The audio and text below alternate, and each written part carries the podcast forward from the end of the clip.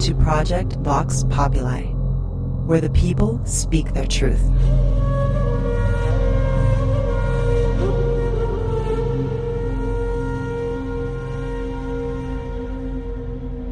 It's been quite some time since we did a Vox Populi. As a reminder, Vox Populi is part of Veritas, but it includes people who are not known, haven't written a book, and have an interesting story to tell, and haven't been given the opportunity and the platform to do so. We at Veritas are aware that sometimes those people who are denied the voice are the ones who we should listen to. I hope tonight's guest is not an exception. I won't even tell you what this interview will be about because it covers so many areas. But let me just say, this young man has a lineage of military, aerospace engineers, geniuses, and even the mafia. Secrets of what we deem unknown, our hidden history, who's in command, what the plan is, and what we as humanity can do. If you're ready for this truth, stay with us. You are listening to Veritas. If this is your first time, welcome home. To listen to tonight's full interview and all of our material, join the Veritas family and click on the subscribe button at veritasradio.com. You can make your purchase with a credit card, PayPal, cash, check, money order, and even cryptocurrency. We are now accepting Bitcoin, Litecoin, and Ethereum. Don't forget to visit the Veritas store for focused life force energy, MMS, CBD pure hemp oil, Divinia water, pure organic sulfur, flash drives with all our Sanitas and Veritas seasons, and other great products. And if you want to get in touch with Mel, want to be a guest on this radio program, have a guest suggestion, or have feedback, just click on the contact button of our website at veritasradio.com. And if you're listening on YouTube, like, subscribe, and share it. And click the bell to be notified when new interviews are available. And now, here's your host, Mel Hostelrick. Tonight's special guest on Vox Populi is Benjamin Farkas, also known as Fratter's Song. And I'm going to read a bio. I'm going to let him just put the foundation. From Kent, Washington, I would like to introduce Benjamin Farkas. Hello, Ben, and welcome to Veritas and Vox Populi. How are you? Oh, I'm great, Mel. How about you? I'm doing great. And as I told you for the past few weeks, we only choose a Vox Populi person to come to the show once every so often. We haven't had one this year. And you captured my attention because we put some of our videos on YouTube and you commented in one of them. And this is what, what happens sometimes. People write to me, and believe me, I get dozens of requests to be on Vox Populi, but I'm very selective. And you, uh, it captivated me with some of the information you shared, and it's a lot. You have a great story to tell. Why don't you give us a foundation, your story, where you grew up, and how you became enlightened? I moved around a lot as a kid. I grew up uh, mainly in uh, South King County, so that's uh, about 30 minutes south of Seattle. Before that, uh, the majority of my childhood was spent in uh, Aberdeen. That was uh, the home of Kurt Cobain. Actually down the street from his house. My my growing up was uh, a little bit of a crazy story. Kurt Cobain, you said. I wanted to hear later what you think about his death, but tell me later. Yeah, where basically this this whole mission for knowledge that I have started was something that happened to me when I was about ten years old, uh, in the fourth grade on a summer school trip I thought about it carefully, and I'm not going to disclose the location or anything about that. Just a personal choice. There's a thing that the grade schools do out here. This is a, a yearly summer school camp. And uh, for some reason this year, we were going to some completely different location than the two normal places that they go. And uh, I uh, originally didn't even have the you know uh, money to go out there, but for some reason they made an exception, and wanted me to go, and I mean that's not really important. But uh, when we got out there, almost immediately after uh, we were off the bus, things uh, that's when things started to get weird and started to get weird real fast. Not even ten minutes off of the bus, we were in a round room laying on the floor, uh, kind of in a circular pattern. with our feet, you know, all touching each other, and uh, we were told to look at the ceiling, and uh, I lost consciousness. The next thing I remember was being woken up. The uh, kid next to me was having a seizure and was hitting me in the face, and um, somebody came up and touched him. It was a very blurry uh, experience, like when I was going in there, like completely lightheaded. You know, had that that tunnel feeling. The next thing I remember, I was uh, in a line with a bunch of other of my classmates. Um, I'm absolutely sure that this was underground. We were in a tile room, and uh, we were told to, in case we ever had dangerous chemicals get on our skin, that we would uh, take these what they call dry showers. And um, so we were going down a line, and we were pulling this, you know, little chain that hung from the ceiling that, you know, made the uh, nozzle shoot this aerosol all over us. And uh, these are really patchy, really blurry memories. Um, but what things I do remember, uh, you know, being tortured in very strange and specific ways, sensory deprivation, uh, you know, weird stuff. But when things got really strange is when they took us out at night and they took us out to this uh, field where there were all these brand new che- trees being planted by, uh, I think it was Weyerhaeuser. I'm not sure. They all had, had tags on them. And it was about 11 at night, and they had us in these groups of three. And the objective that we were supposed to do was to project the image into the minds of the other kids that were in front of us. And each one of these trees had like five pine cones at the base of it. And we were supposed to get these things without them knowing that we were doing it. And this memory didn't even come to me until imagery started triggering it. And I started remembering around the time that I was 17 or 18. And by the time I was 17 and 18, I had a really serious need to try and contribute something to humanity, something to the world. I had always been hyper observant. I've always been a very keen intuitive empath to the point to where it's almost like mind reading. And, you know, that can be really uncomfortable a lot of the times when you're in social situations and you feel everybody else's emotions and they overwhelm your own and you end up kind of isolating because of that. But I had came up with all kinds of different things of social and economic programs. And I had done the, you know, minimal amount of research that I needed to figure out how these things could work. Community p- programs that could help out a lot of people you know really contribute to people that didn't have all the things that they need to to have you know a decent life. And these were things that could have really contributed to the city the county and it was profitable for the city and the county. When you say you were believing that you were on an underground facility first of all how do you know it was an underground facility do you have any family members in the military who do you think took you there yeah, there's a lot of Navy in my family, and uh, there was um, some interesting things that happened to my mother when she was in school, where they came and gave them injections, and uh, no parents were asked or told. Nothing was signed about it.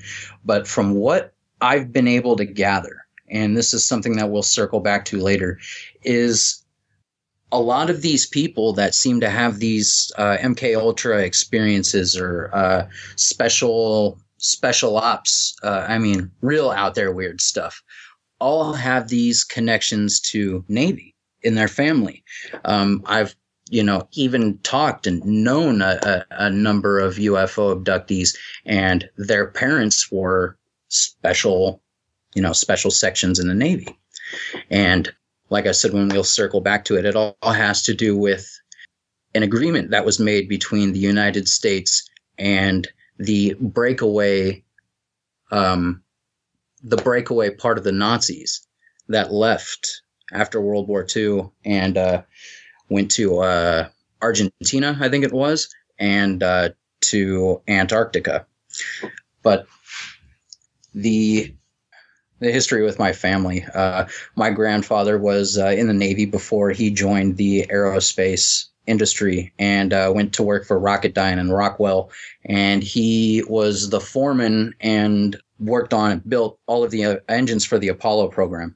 There are other aspects of Navy in my family that I'm not going to talk about because uh, I'm just not going to.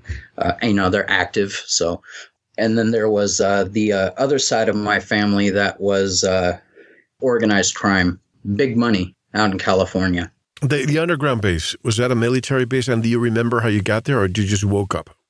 There is a military base not too far from where I was at. It was about 40 minutes drive from where I'm at. And I know that it was underground because everything was cement. I don't know how to explain it. I can always feel when I'm underground. Uh, everything was cement and everything was tile. And um, the room that they put us in when we lost consciousness, there was nowhere else to go but down. It was a very strange room, and when you look at the overlay of the map today at this facility, that little room doesn't exist. So uh, it's it's pretty interesting. So I'm pretty sure that it descended underground, and that there had to have been some sort of transportation to the uh, military base that was about uh, about 40 minutes drive from there, and it is a big base. Who do you think the other children were? Were they related to military? Perhaps all of you were related to military, and the reason why you were going through sensory deprivation. I'm pretty sure that the uh, that the small group that was immediately selected right after we got off of you know the, the transportation there, there was about six or seven of us, and I mean there was a total of 30, 40 of us that went, and they they had us in that room immediately, pretty much right after we got off the bus, you know, and uh, my teacher was in there, and man, if I could tell you the look that was on her face, she was shaking, had tears in her eyes. Um, Did you get a chance to interact with the other children through this time? Yes. The only interaction that I remember was being carried by a guy in fatigues, and uh, this is like, like I said, these are choppy, blotty memories. Um, I'm pretty sure that after that aerosol, which I later found out is a derivative of DMT mm. to activate the higher brain functions. And I remember being carried by one arm and one leg down the hall by a guy in fatigues, and they opened this big steel door.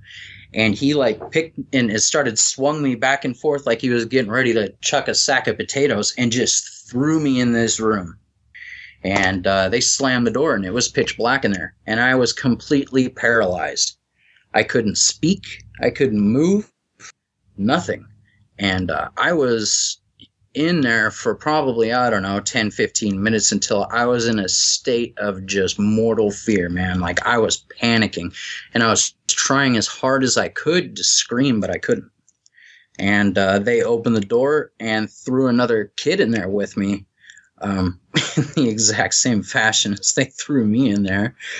And uh, they slammed the door and I was trying so hard to to say something, you know, like I I didn't know what the hell was going on, you know, and I was screaming out, you know, as hard trying as hard as I could, and I could hear it in my mind, just screaming, "Hey," you know what I mean? "Hey, dude," and uh, he answered back to me. He said, "Hey," and then after that, everything goes black, just like uh, right after the field um, as soon as I tried to engage in connecting to this other kid's mind, everything goes black. And I'm pretty sure that this has to do with uh, the way that they, whatever they do to suppress memory. There are some things I remember, and then there's things that I can't remember. Well, the, the part about the sensory deprivation, that's a good way to erase a memory, but it's also a good way to prepare you for the future think Obama. Some people say that he may have gone through some MK Ultra programming. Do you think you went through MK Ultra programming yourself? I'm absolutely sure that I went through MK Ultra programming. And uh, the sensory deprivation and the purpose from that room, from after I started doing research, and I'm pretty keen with psychology. When you know we have these psychic centers built into us, But as you know, I'm pretty sure you know, we only have 9% of our brain capacity that has been allowed to us. And uh, even though that these centers are there, and even if they give you a drug that that stimulates these centers, you're still not used to using them. So you they have to force it out of you. And with me, I guess my response uh, was fear. When I was in a situation where I felt threatened and uh, worried, and there was no other way that I could move or do anything. The only avenue that was left out to me was to stretch out, you know, with my mind. And I'm pretty sure that's what the uh, different kinds of stupid little torture games and sensory deprivation and all the other dumb crap that they did to us out there. Through research, I had found out that these people, the camp staff, the people that were there doing this to us, were they went through AmeriCorps for their camp staff. And then I found out that that year that for that particular place that AmeriCorps contracted through the SOA for their for their staff there. Those who know for those who don't know, what is AmeriCorps and SOA? AmeriCorps is I, I don't know, it's like difficult to explain. It's not military, but it is it, it's it's like a government thing. If you go look it up, AmeriCorps, you know, uh, people who are going to be uh, community leaders, and it's it's like you you sign up to do stuff with people at uh, state funded facilities, you know, like a boys and girls club or uh, probably cleaning stuff up somewhere. But it's it's um, yeah, it's a voluntary civil society. It's kind of an anomaly. Yeah. You know? Um, and uh, the SOA um, is the School of the Americas. This is a special forces training academy before they were uh, shut down sometime in the 2000s for, um, I'm pretty sure it was violation of uh, international law, humanitarian stuff, because they were training guys to uh, skin people in South America. Uh, skin them alive and hang them up in their villages to uh, discourage the enemy during their little their little wars out there in South America and uh, that's when they got shut down. But they, of course, reopened under a different name, different uh, leadership, probably. I don't know. I just know that they were shut down and that they're uh, they're a special forces training academy. That's that's something on paper. That there's uh, there's black ops out there with your kids at summer camp. what is the purpose of having you there? Like I said, I was there with my whole fourth grade and uh, the other third grade class. It was uh, it was just a summer camp. But the reason why I think I was there was they want people from uh, and this is from through my through my research what I've come to find out. They want people for these type of programs who are from impoverished homes. They can handle a lot more stress. They're used to being treated like and uh, I'm pretty sure that it has to do, like I said, with uh, something we'll circle back to, with people that come from families that have Navy in them. I'm pretty sure that there was something that they gave those soldiers in vaccinations after after the uh, late 40s is probably when these programs began. So they're measuring and monitoring generation after generation just to see what the progeny looks like, what effects, whatever vaccines, whatever they gave them, they want to see the results multi generationally. Probably, yeah. This is this is something that it, it's a, it's definitely a long game that the Navy is is playing with these secret projects, and I I have to stress the occult connections to this stuff. See, when we think of the military, Ben, a lot of people think the military is the last bastion of good that we have in our government. But there's also dark projects. There's a lot of, as you say, the breakaway civilization or breakaway government what is it really? Do we trust the military as the last bastion of freedom and truth? Well, yes and no. Actually, yesterday, the most beautiful thing I've ever heard in my life these indictments that are going out since Trump came in office. Uh, he has taken out a lot of corruption in and out of the military and uh, appointed people who are you know, men that are honorable and can be trusted to do the right thing. And the indictments have finally begun. of right after the arrest of higher MS-13 members who ran the human trafficking, weapons trafficking, and drug trafficking. Is uh, that was I guess the the last piece that they wanted to get before they started actually really going after these corrupt politicians, corrupt military, and uh, I'm I'm going to assume a lot of businessmen. It is the military who was at the tip of the spear. And these are people who were in these black projects. These are people who have done things that are so sickening and so horrible. And it's usually done to young, innocent, and defenseless people. And this is where the occult overtone comes into it. And I don't like to throw around the word occult as a dirty word because it's not. There's a huge misconception with, with Freemasonry, and it is not an evil organization.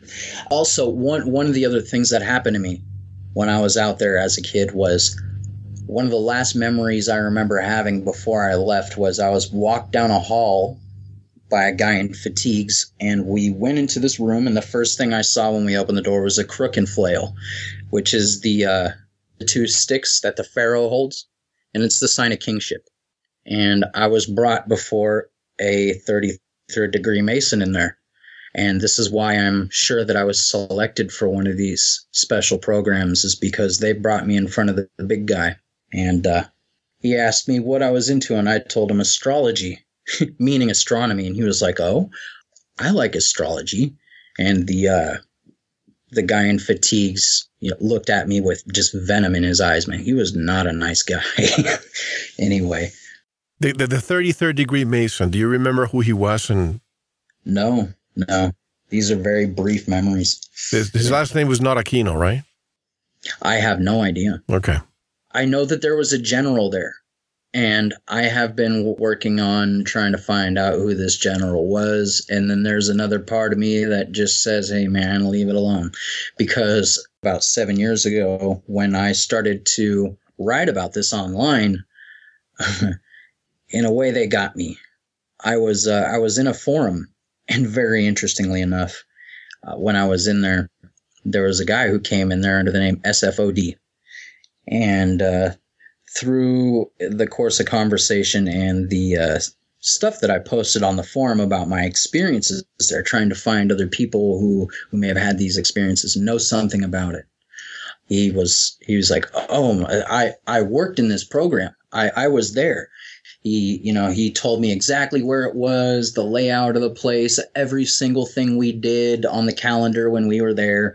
You know, all the places out in the woods that we that we marched to.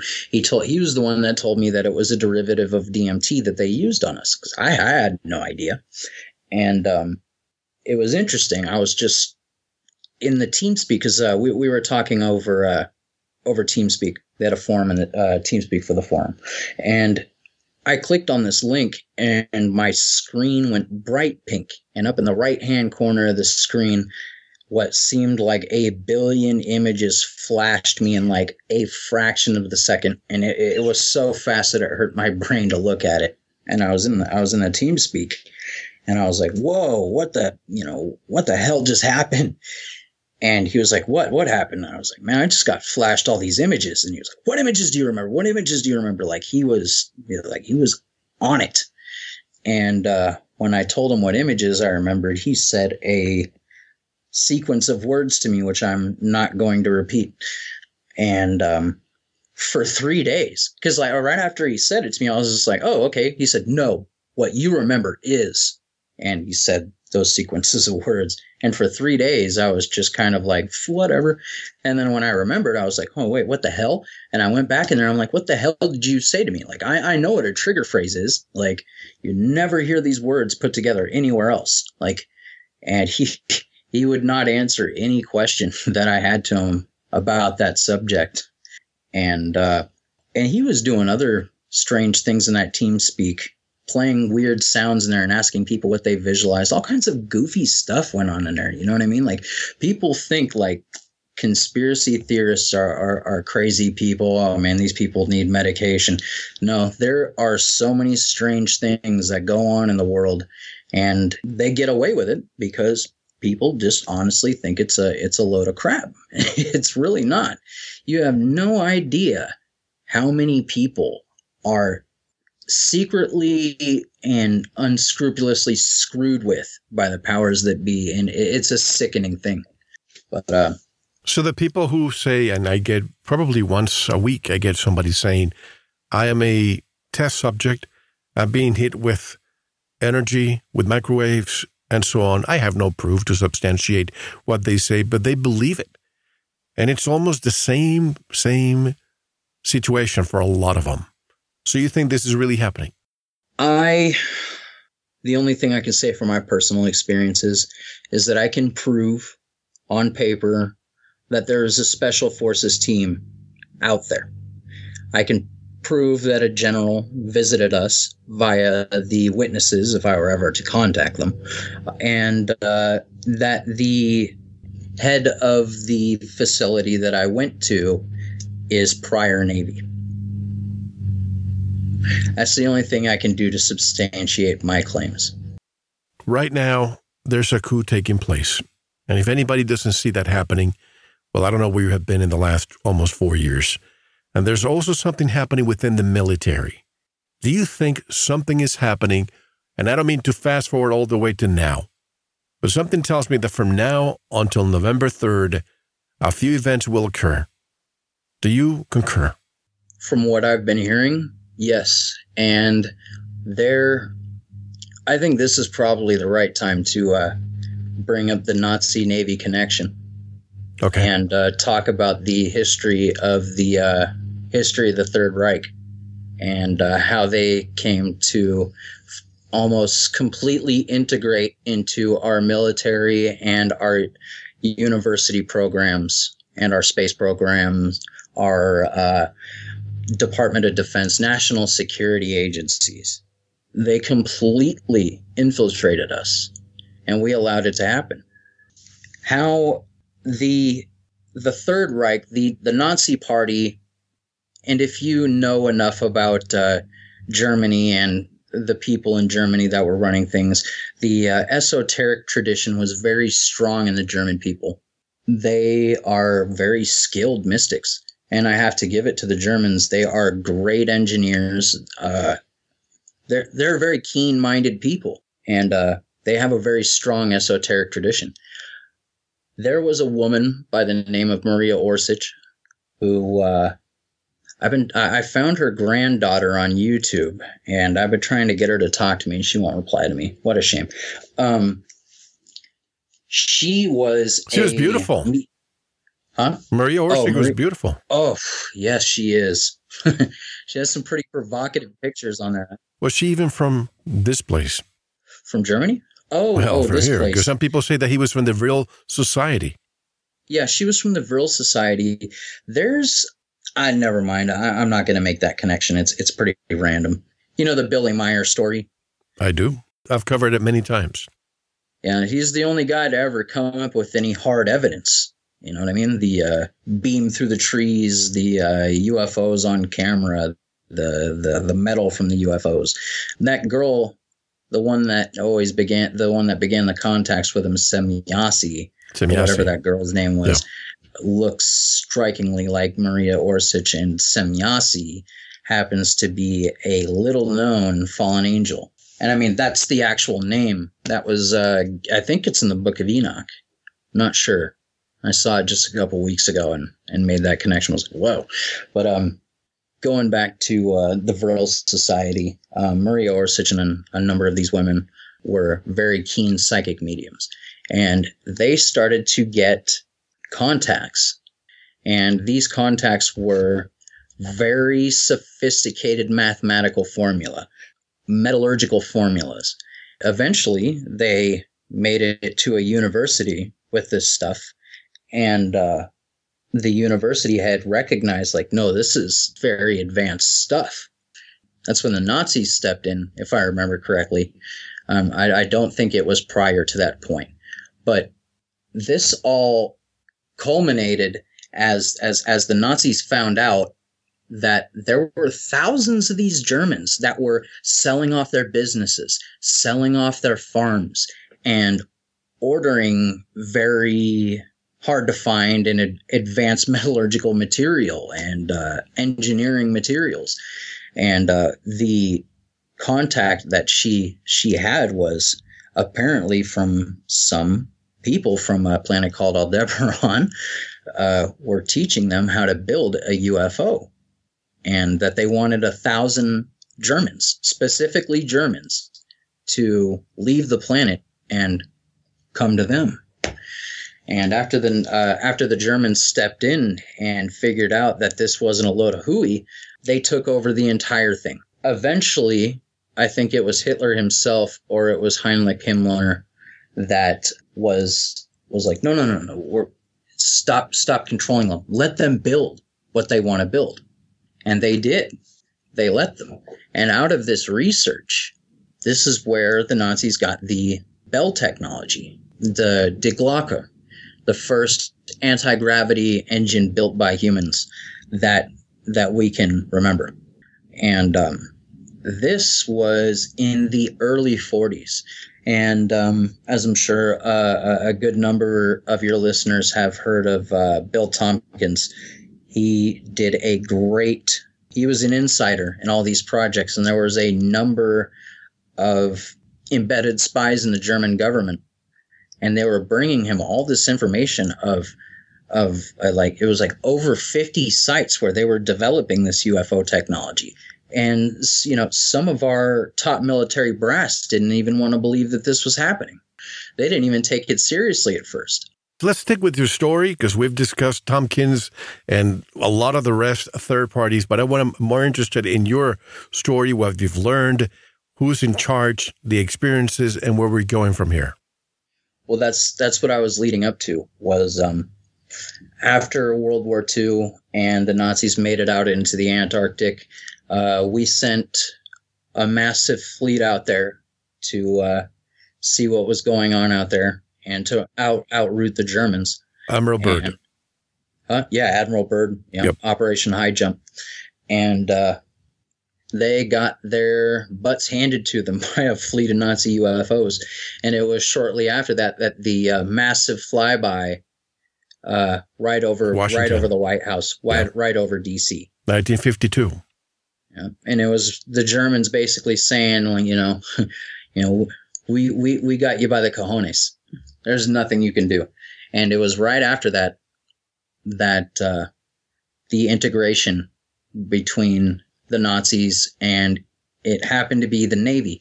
See, there was this huge funding that was going to go into the Air Force and all of it went to the Navy instead because of this Nazi issue. And it was because the first vehicles that the humans of this era, or I would say this particular species of humanity, made it into space, the first manned vehicle to make it into space was a German U boat. they found that they could get into space with the technology and equipment that they already had. And they buttoned up a U boat put anti gravity systems in there, and they they did. They took it right into freaking space. How do you know this? Because I'm thinking of a U-boat. It can only go to a certain depth before it Im- implodes on itself because of pressure. Some people might say that going into a vacuum would just completely disintegrate a U-boat up there. So please explain this this is where I'd have to say you'd have to go into Bill Tompkins' research. I don't know if I actually agree with that, depending on the thickness of a hole. I exactly. Space shuttles, if, if you think of the space program, they make all that stuff as extremely light and thin and, you know, as possible. And I'm pretty sure at that point that the Germans had the metallurgical experience to uh, make U-boats out of different materials that were probably much better to be space worthy. Well, that's if you believe that we went to space. Because if you look at the Apollo Apollo mission, you see the material, the paraphernalia, the equipment that was used, and you even a child sees that today and says, "Oh, really? This made it to space?" I don't believe that we went to the moon. What's your take on this?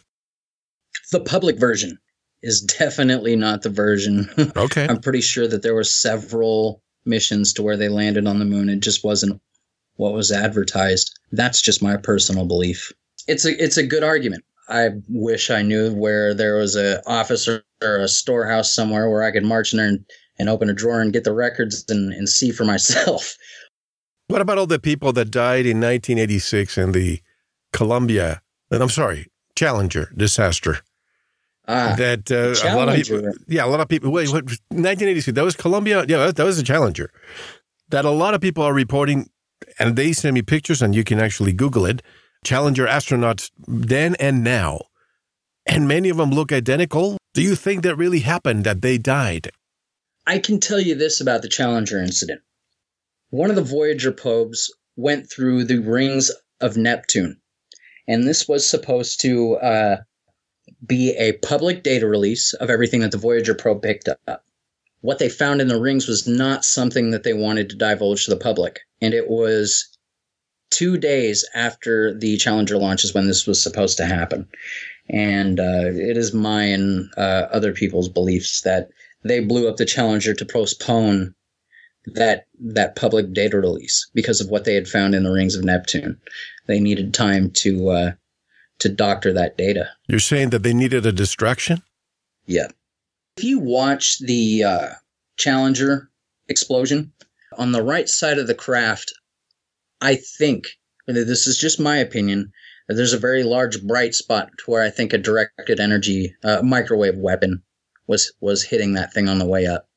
But um, what I was saying with the uh, with the Navy and why they got all that money was because they were trying to give us the duplicate technology so we could send our submarines up into into space too.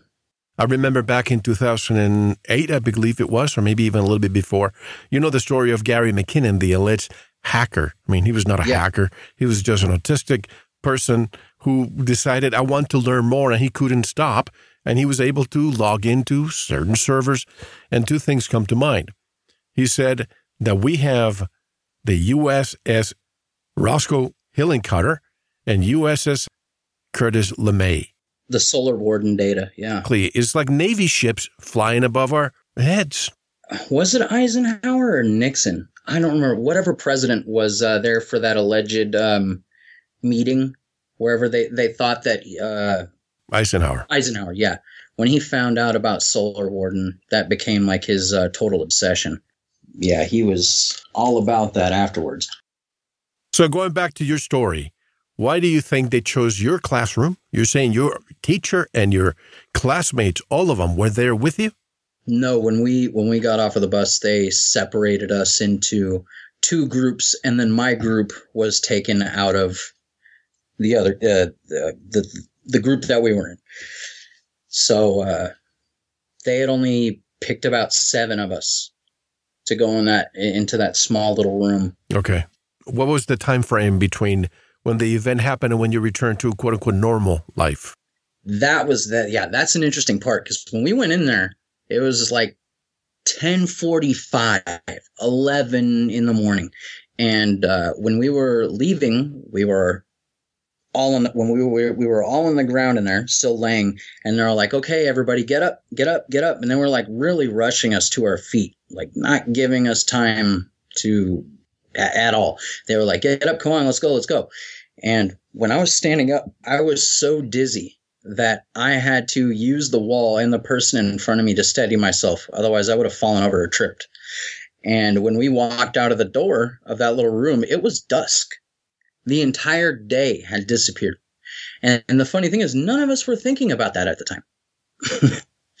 and uh, they they walked us uh, down the sidewalk, and we went into the uh, the gym building that they had in there. And uh, it was interesting because all of the lights that for some reason they had all the lights t- turned down everywhere. Like they kept it really dim for some reason. And and we were in the gym and we were uh, bouncing around basketball, talking, playing around, and me and like three of my classmates lost our voice for some reason. And uh, I, I got in trouble because we were punching each other in the chest and trying to get our voices back. I can't really remember what happened directly after that. I think we ate sat around a campfire and then we went to bed. And uh, it was really interesting because they they had one of these uh, one of these staff members that was sitting in a sort of little office that was around the corner from where we were all sleeping in our bunks. And no matter how quietly they we whispered they they were like stop talking. And there's no way they would have heard us. And uh, another thing is when we were marching out to that field at night my grandmother had just bought me two pair of socks and, and new boots to go out there to the to the summer camp and uh, i'd put on two pairs of these really thick nice socks and i hadn't broke the boots in yet. And I was thinking like maybe maybe because I'm wearing two pairs of socks my feet hurt. And I said out loud like man my feet hurt.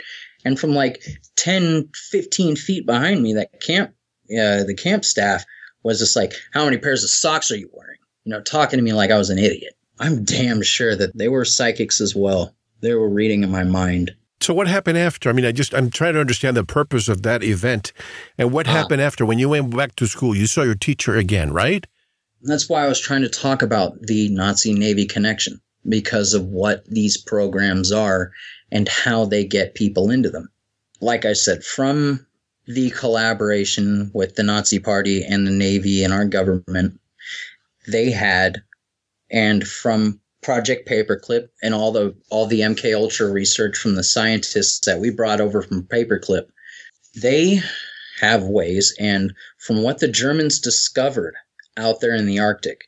And I don't have any proof to substantiate this, but they found many different colonies from many different prior settlements of advanced cultures.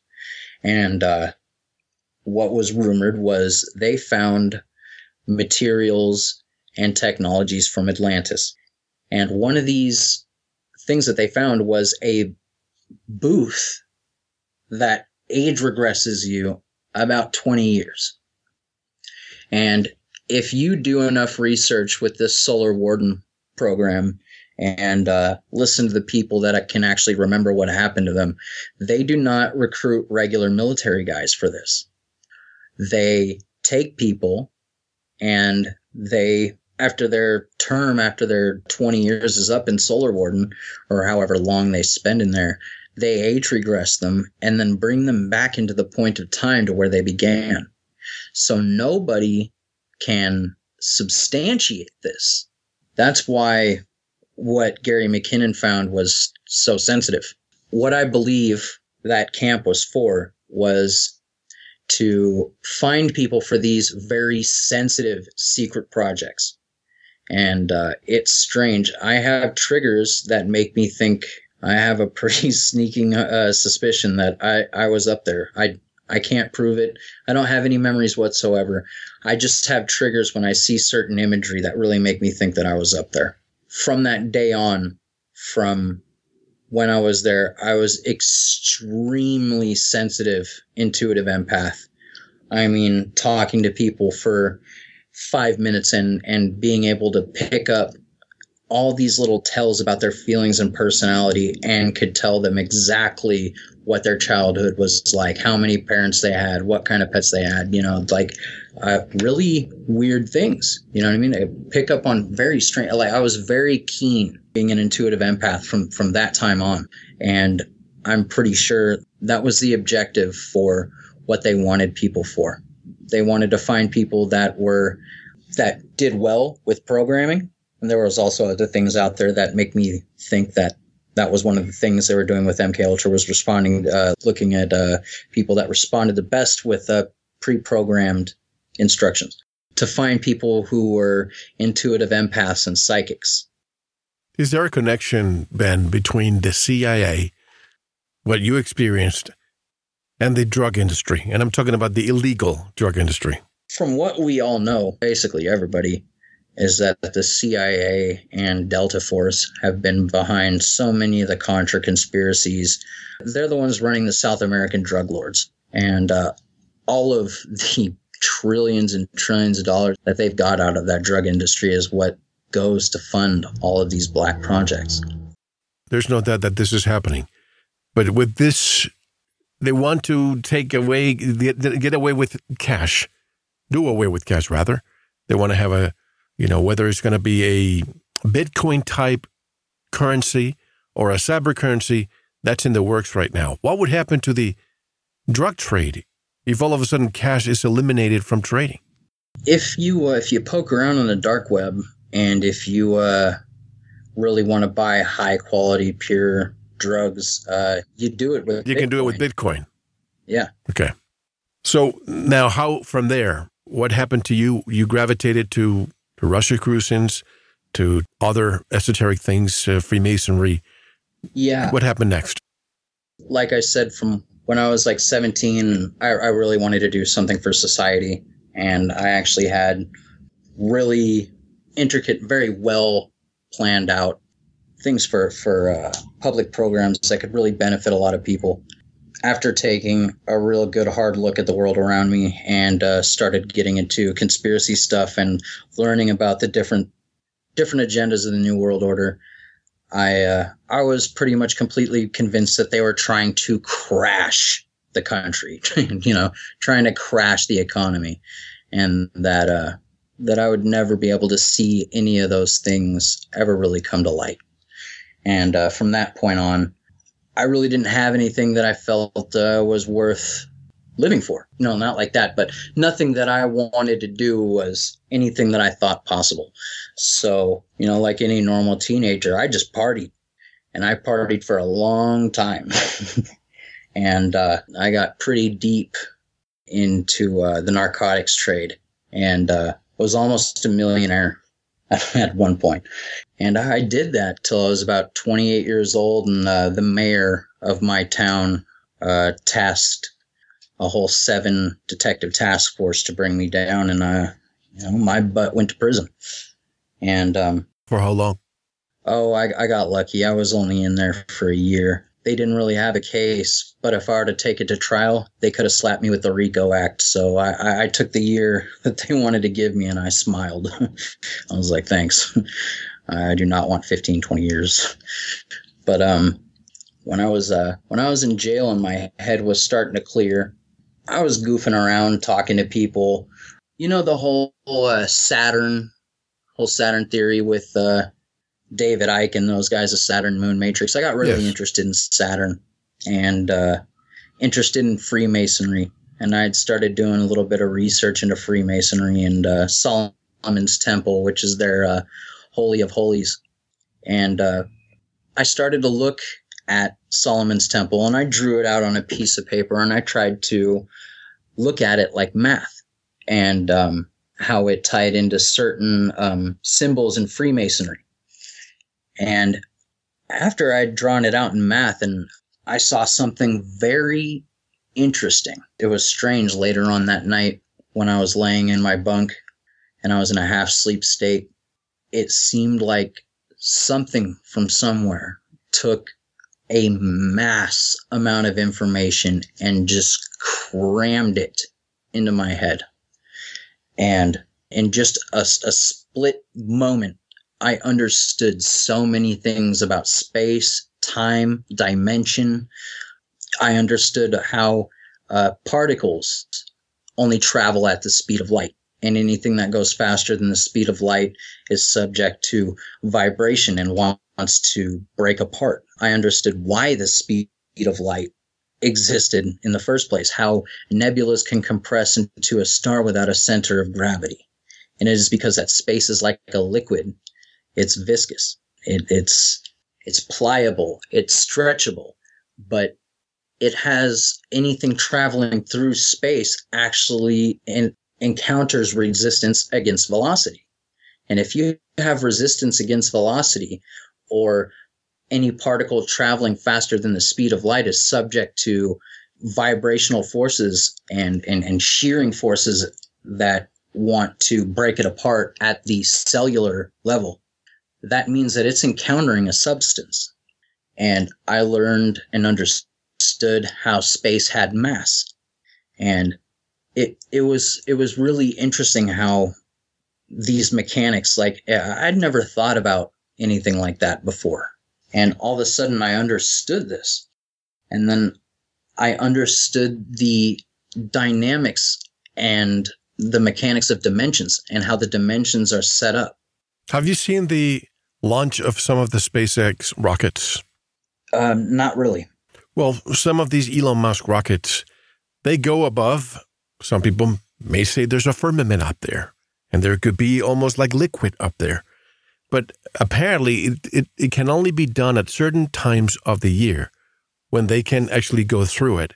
And if you look at those launches, and you look at how th- that rocket traverses, it's almost as if it's going underwater, but you can see it up there. It has this trail behind it, unlike the Saturn rockets from von Braun and the rest of them. I just wanted to know if you, if you have if you see a connection there. I think that there's a huge reason why NASA and other space agencies do not go past rocketry. I mean, we're talking about this is stuff that was conceived in 1920. A hundred years and all our scientific advancements, and we haven't moved past rocketry. They're definitely hiding something about the nature of space and space travel.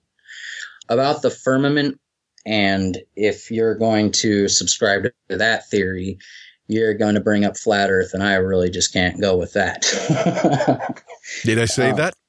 huh? Did I say flat Earth? You said it. Yeah, I, I can't go with that. Well, I mean, if you want to believe in the firmament thing, you know, that God created the earth and the firmament above and that it's a huge sheet of ice and that the earth is flat. Let me adjust something here. I did not say that I'm a flat earther. I'm just saying that I see those rockets go up there and it almost looks as if there's some liquid up there. yeah. As if yeah, the no, space that we're, we're told is not the same. But I'm not bringing up the flat earth at all. No, I wasn't saying that you were. And I was I was going to say that yes, you know, that there's definitely a difference that space is not a vacuum. Because if you if you consider the speed of light, Mhm. a particle travels from the sun to the earth, a light a light particle or a light wave. It takes 7 minutes to get from the sun to the earth. If you're going to travel anywhere out in the universe that matters at all, it- the speed of light has to be completely surpassed. And in order to do that, you have to have a firm understanding of harmonics because when you go through certain speeds in space, like I said, it's a vibrational effect that is the speed of light restriction. But that's It's also if you believe, effect. and again, not a flat earth situation, but that's also if you believe that the distance between Earth and the sun is 93.4 million miles. Yeah, I, uh, if if that's true, that's uh, I, I I didn't know that specific distance. But the science told us that, and we believe it. And I'm not saying that I'm a flat earther. I'm, I've always said I'm a globe skeptic. I have never, ever been able to go up in space to see it for myself. I have never seen a NASA photograph that proves to me that we live on a ball either. Because all they give us, and it's confirmed by them, is a composite. So I'm not saying that the Earth is flat. I'm just saying you haven't shown me that the Earth is a ball either. As an open minded skeptic, I have to doubt either or. So until the day that I can confirm either or, I stay a skeptic. Yeah, skepticism is is really healthy.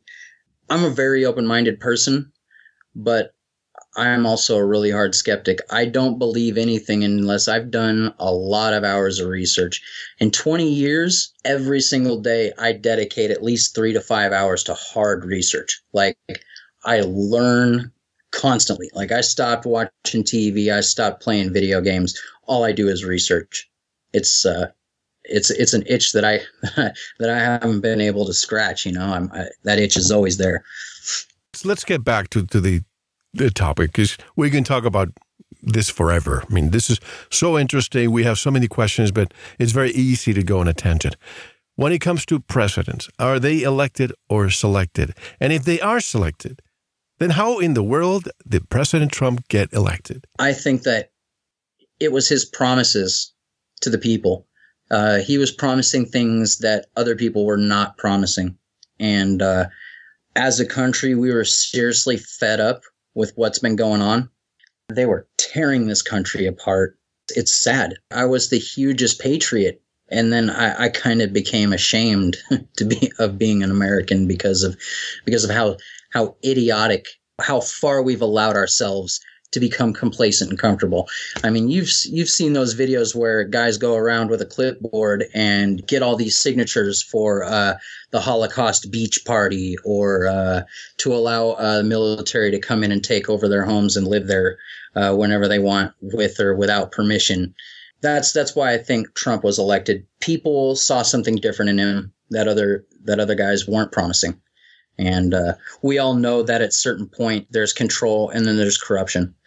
And the presidents, from what I've been able to research, what I've learned is there is a very specific astrological and numerolo- numerological system that they use for selecting people for higher positions. And uh, this, uh, if you if you want to research this on your own, um, the man who trained I Ching talked about this system. He said, I knew that you were going to be uh, someone who is going to make an impact, that you're, that you're a unique person that's, that's meant for something greater because of this system of math that the Chinese had for a long time. It's a, it's a numerological system that uh, predicts the birth of influential people.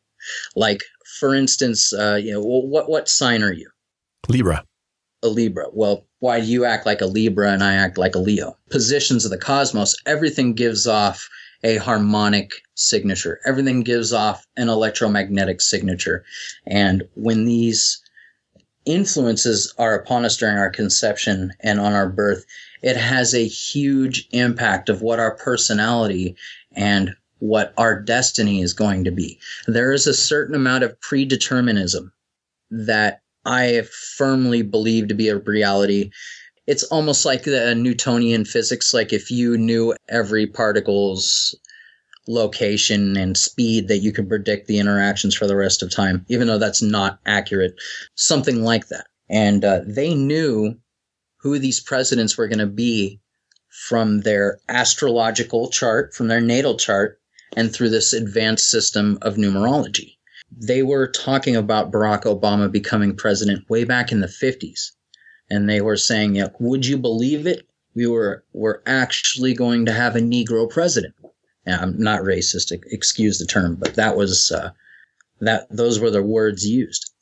If you look at the Lincoln and Kennedy connection and their natal chart, and uh, it's really easy to research. All you do is throw it in Google, Kennedy and Lincoln connection. And you'll see these very odd mirrored similarities between them. And then very odd mirrored similarities with the people and places of their assassination. So not only do they have an advanced occult or esoteric system for predicting these people, they also have an equal set of contingencies that they can bring them down using that same system of math. When the most opportunistic likely moment for this manifestation to occur. Like I said, just like how I act like a Leo and you act like a Libra, there are alignments when certain things are much easier to manifest than they would be otherwise. I totally believe that something happened within the government, and I would say the military, that put a stop to the election fraud in November of 2016. I want free and fair elections for everybody. If yeah. the left wins fairly, go ahead. That is my precedent. If the right wins, that is my precedent. But I think that something happened within the military that they went out to some certain critical points that had election fraud and they fixed it. And this is why Trump won mm-hmm. because I believe that elections are rigged. the electronic voting. Exactly. That's where a lot of fraud occurs. Exactly. But we have to take a one and only break. And what you said about Lincoln, so true. I'm looking at a, and a lot of you listeners know about this, but um, it's from the Harvard Review. The Lincoln Kennedy coincidences. Both Abraham Lincoln and John F. Kennedy were first elected to Congress in 46 and became president in 60. John Wilkes Booth shot Lincoln in a theater and ran to a warehouse Lee Harvey Oswald shot Kennedy. Of course, we know that's not true. From a warehouse and ran to a theater. That's what we've been told. When Kennedy was shot, the car he was riding was a Lincoln. There's a bunch more coincidences and links. If you want to yeah. go to Harvard EDU, you'll find it.